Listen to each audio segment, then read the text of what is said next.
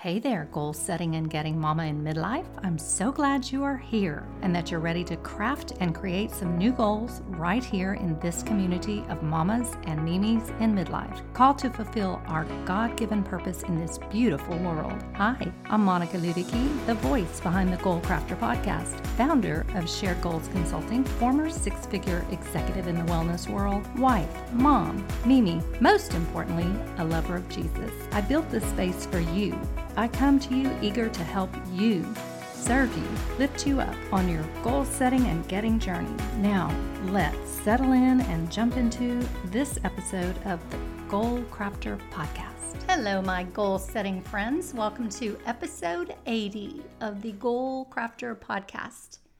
Thanks for coming today. You know, a verse comes to mind when I think about the journey that I personally have been on to learn all that I can about setting and getting goals.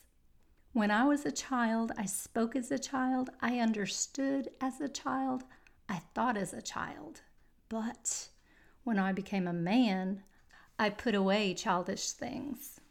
I don't know why, but that verse has been coming to my mind uh, anytime that I think about how young, relatively speaking, now that I'm in my 60s, but how young I was when I started learning everything that I could about goal setting. You know, I personally study and learn by reading or listening to information. In a perfect world, I'm someplace where I can take notes, but that doesn't really happen that often. Usually, I read and I, I listen, especially listen these days with the wonderful invention of podcasts and YouTube. Uh, but I listen to most of my material and I listen to it over and over and over until it starts to penetrate into my brain. But going back to this journey since the age of, I guess, 29, that's how old I was when I started working for this really wonderful and godly physician by the name of Dr. Hotze. And it was through him and the way that he had set up his very small office at the time. There couldn't have been more than four people working there. And I think I was the only full time person on the team, everyone else was part time. But he would set aside an hour every week for us to sit down together and listen to and learn from giants in the goal setting space Zig Ziglar, Earl Nightingale, Dale Carnegie, uh, Napoleon Hill. He let us take the time out of our busy schedule to invest in ourselves by learning as a group. And I don't think I really appreciated it then, but I sure do now. so when you look back at things, uh, hindsight always seems to increase your wisdom. But I, I credit Dr. Hotze with really getting me on this path that I've been on ever since more than 30 years. Almost, let's see, yeah, more than 30 years of trying to learn and apply everything that I could about setting goals. And it was from Zig that I learned the importance of writing out my goals and giving them a due date and thinking through the plan to get them and then taking action. And the action step, I will again credit Dr. Hotze. That's one of the biggest things he used to always impress upon his team was once you set a goal, the most important thing you can do is what he always taught us was to take action. But anyway, I, I learned the basic method about which I wrote in my book, The Goal House Jacob's Secret Summer of Success. I, re- I learned about that basic method from reading and studying Zig Ziglar. And then later on, adding to it such people as Brian Tracy and Jim Rohn, who also taught me about the importance of maintaining a positive, positive mental attitude on the journey. Very important because always, always we seem to be confronted by obstacles that occur on our pathway to achieving a big goal. I'm so grateful for all of these teachers who were a part of my early learning, my early understanding, and my early application of the principles of goal setting. They really have served me well, and I thank God that I had the good fortune to work with someone who believed in lifting up the people around him through continuing education and opportunities to advance. I was beyond fortunate in that respect. Having said that, there came a time when my thinking on goals, particularly the achievement of them, began to grow beyond what I had learned earlier. I began to study the words of Bob Proctor, who spoke of goal setting from a somewhat different standpoint. He taught me that the methods I had been using and teaching for decades worked, not so much because of the method, but because of the mindset that accompanied them. That was really his forte. And you know what? Learning that was the great aha for me.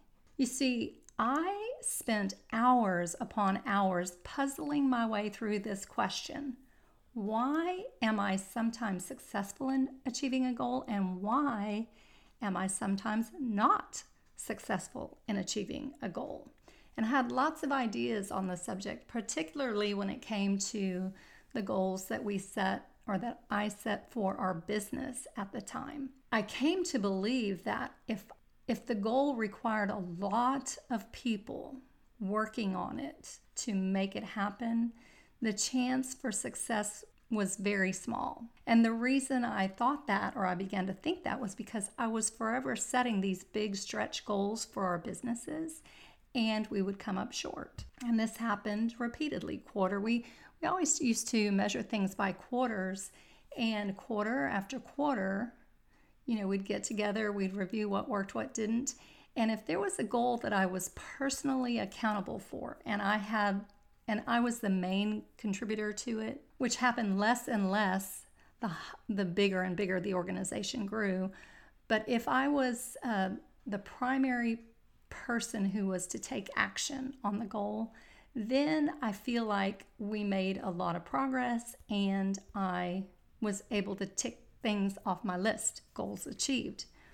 But if a goal required many members of the team to work together in harmony, each doing their part, it seemed like the wheels could fall off the bus a lot more frequently.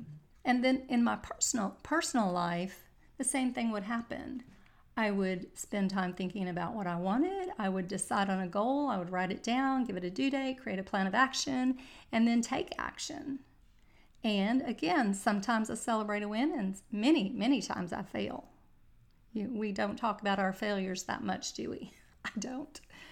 And then I learned and I taught about this study that was performed at the Dominican University over on the West Coast. And it was one, it was a study which sought to publish the success rate of achieving goals among these different cohorts. So, what they did was they set up a group of, of people, five groups of people really. The first group only thought about their goal. The second group went the next step and wrote their goal down. The third group wrote the goal down and they made some action commitments, meaning they committed to taking certain actions to move their goals forward to completion. The fourth group wrote the goal down, they made action commitments, and they reported on their progress, I think weekly. And then the fifth and final group did all of those other things. They thought about it, they wrote it down, they made action commitments, and they reported on their progress. But the thing they added was an accountability partner to, to keep them focused, to keep them on track. And of course, as you would imagine, group five was the most successful at achieving the largest percentage of goals. I believe it was 73%. Whereas the first group that only kind of mentally thought about their goal achieved 40, I want to say 45%. I'm going to check that and I'll post a link to this study if I can find it in the show notes. Even though group five was successful 73% of the time, my brain goes to, well, what about the other 27%? If they followed what is considered to be the best method of setting and getting goals, which was to do all of the things that we mentioned, and they still were successful only 75, let's call it 75% of the time, What was it about the other 25%? Now, I may look back on this in another 10 years and come to understand that though I thought I had matured in my thinking and understanding of the science of goal achievement, I was still thinking as a child. That could happen. I reserve the right to be wrong about this, but this is what I'm thinking today. I believe that the gap between not achieving and achieving a goal when all the preceding steps have been consistently taken is mindset, particularly the mindset of belief that the goal has in fact been achieved even when our physical senses do not yet perceive it. You know, it's been said that in goal achievement strategy only counts for 5% of success and mindset makes up the other 95%. What then shall we do to achieve more of the goals that we set? Well, I think we keep practicing the fundamentals, the thinking, the writing them out, the action steps. Those are the fundamentals. But I think of equal and more importance is to practice the advanced step. So it's the advanced, it's for the mature goal setters, the ones who are willing to question the results they've been getting and and experiment with whether they could get more consistent results another way. So I think the advanced step is to maintain the mindset that the goal is already achieved. And this requires practicing. This requires practicing maintaining a positive mental and emotional state so that you're in alignment with the goal that you aspire to achieve. Notice I said practicing. This mindset work, ladies, requires an extraordinary amount of attention and energy. But we can do it. We can do all things through Christ, remember, who strengthens us. I'm paraphrasing from Philippians chapter 4, verse 13. We can do all things through Christ who, who strengthens us. So, practicing staying in a positive mental attitude about the goal being achieved is not for the faint of heart. I can tell you from having practiced on this quite a bit over the last few months in my attempts to achieve certain goals that your mind and your paradigms automatically, maybe it's your paradigms that automatically try to pull you back in line. It tries to keep you in a mental state that it's most comfortable with. And to be in a consistently positive or upbeat state requires a choice and it requires work. it does. Uh, you may wake up feeling just peachy, and circumstances, people, news, whatever it is, the events of the day can come at you. And if you aren't on guard, if you aren't monitoring your thoughts and observing and being aware of when your state shifts from one that is upbeat and positive and expectant, then the toxicity, the the negativity of the world around you can put you put you right out of alignment with that which you are seeking. I watched a video the other day and it was so good and it's so simple. If you can envision this, think about having two glasses in front of you on your table or on your desk. In one glass, picture it being half full with coffee. I hate to use coffee, let's use tea. Picture it being half full with tea brown tea, Lipton tea, Lipton iced tea with no ice. And picture the other glass being half full with a glass of pure, refreshing water. The pure, refreshing water is going to stand in for our positive mindset. The tea is going to stand in for the negative stuff that we're exposed to every day. So the like I just mentioned the news, bad news from your associates, negativity from other people you encounter, the person who cuts you off on the freeway, whatever it might be. Now, imagine yourself taking a spoonful of clear, positive water and putting it into the brown liquid. What happens? Does the color change at all? Do this for yourself, you'll see. It doesn't. It stays dark and and uh, moody and cloudy and angry. you would have to literally pour that whole half glass of clear liquid into the brown liquid to have any hope of lightening the mood, lightening the energy.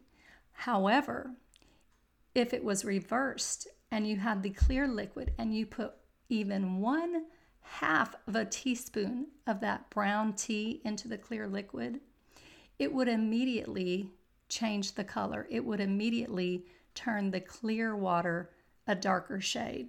And it wouldn't take very many teaspoons full of that brown liquid to really muddy the clear water. These two glasses of liquid are simply symbolic of how little, how minute the, the uh, dark, negative, angry, pessimistic thoughts, how quickly those can, com- can pollute your sunny, optimistic, expectant attitude. Conversely, you can see if you do this experiment for yourself or this demonstration for yourself how much positivity it takes to overcome the opposite. So, every day, feed your soul, feed your mind, feed your spirit, feed your heart.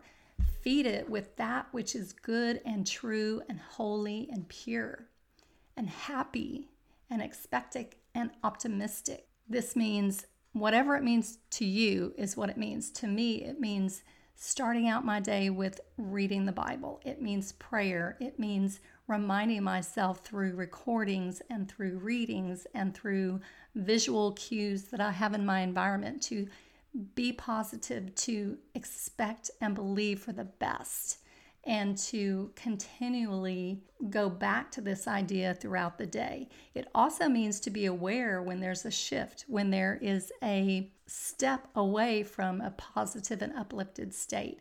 And it means making a choice to move back into a more positive vibe. And again, I said this takes energy, and it does. And it takes practice. I'm not good at this 100% of the time, far from it. But I do notice that when I make the most progress and when I feel the best about the way things are going in my life, it is when I have chosen, despite all of the evidence to the contrary, to stay in a state that is optimistic and expectant, that is happy, that is joyful, that focuses on the positive. It doesn't happen all on its own, it requires work.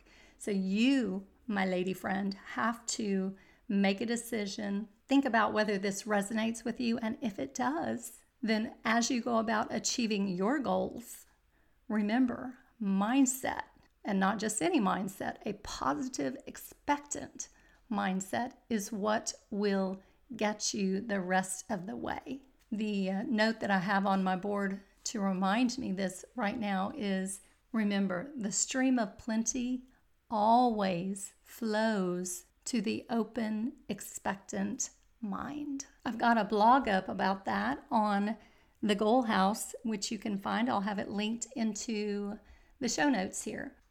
I hope that by talking through this with you today, it has given you something to think about, something to challenge your thinking on the science of goal achievement and uh, I hope that it's helpful to you. My goal is to help 5,000 or more women as they go about the pursuit of their goals. And uh, I hope that this information is one of the tools that brings that about.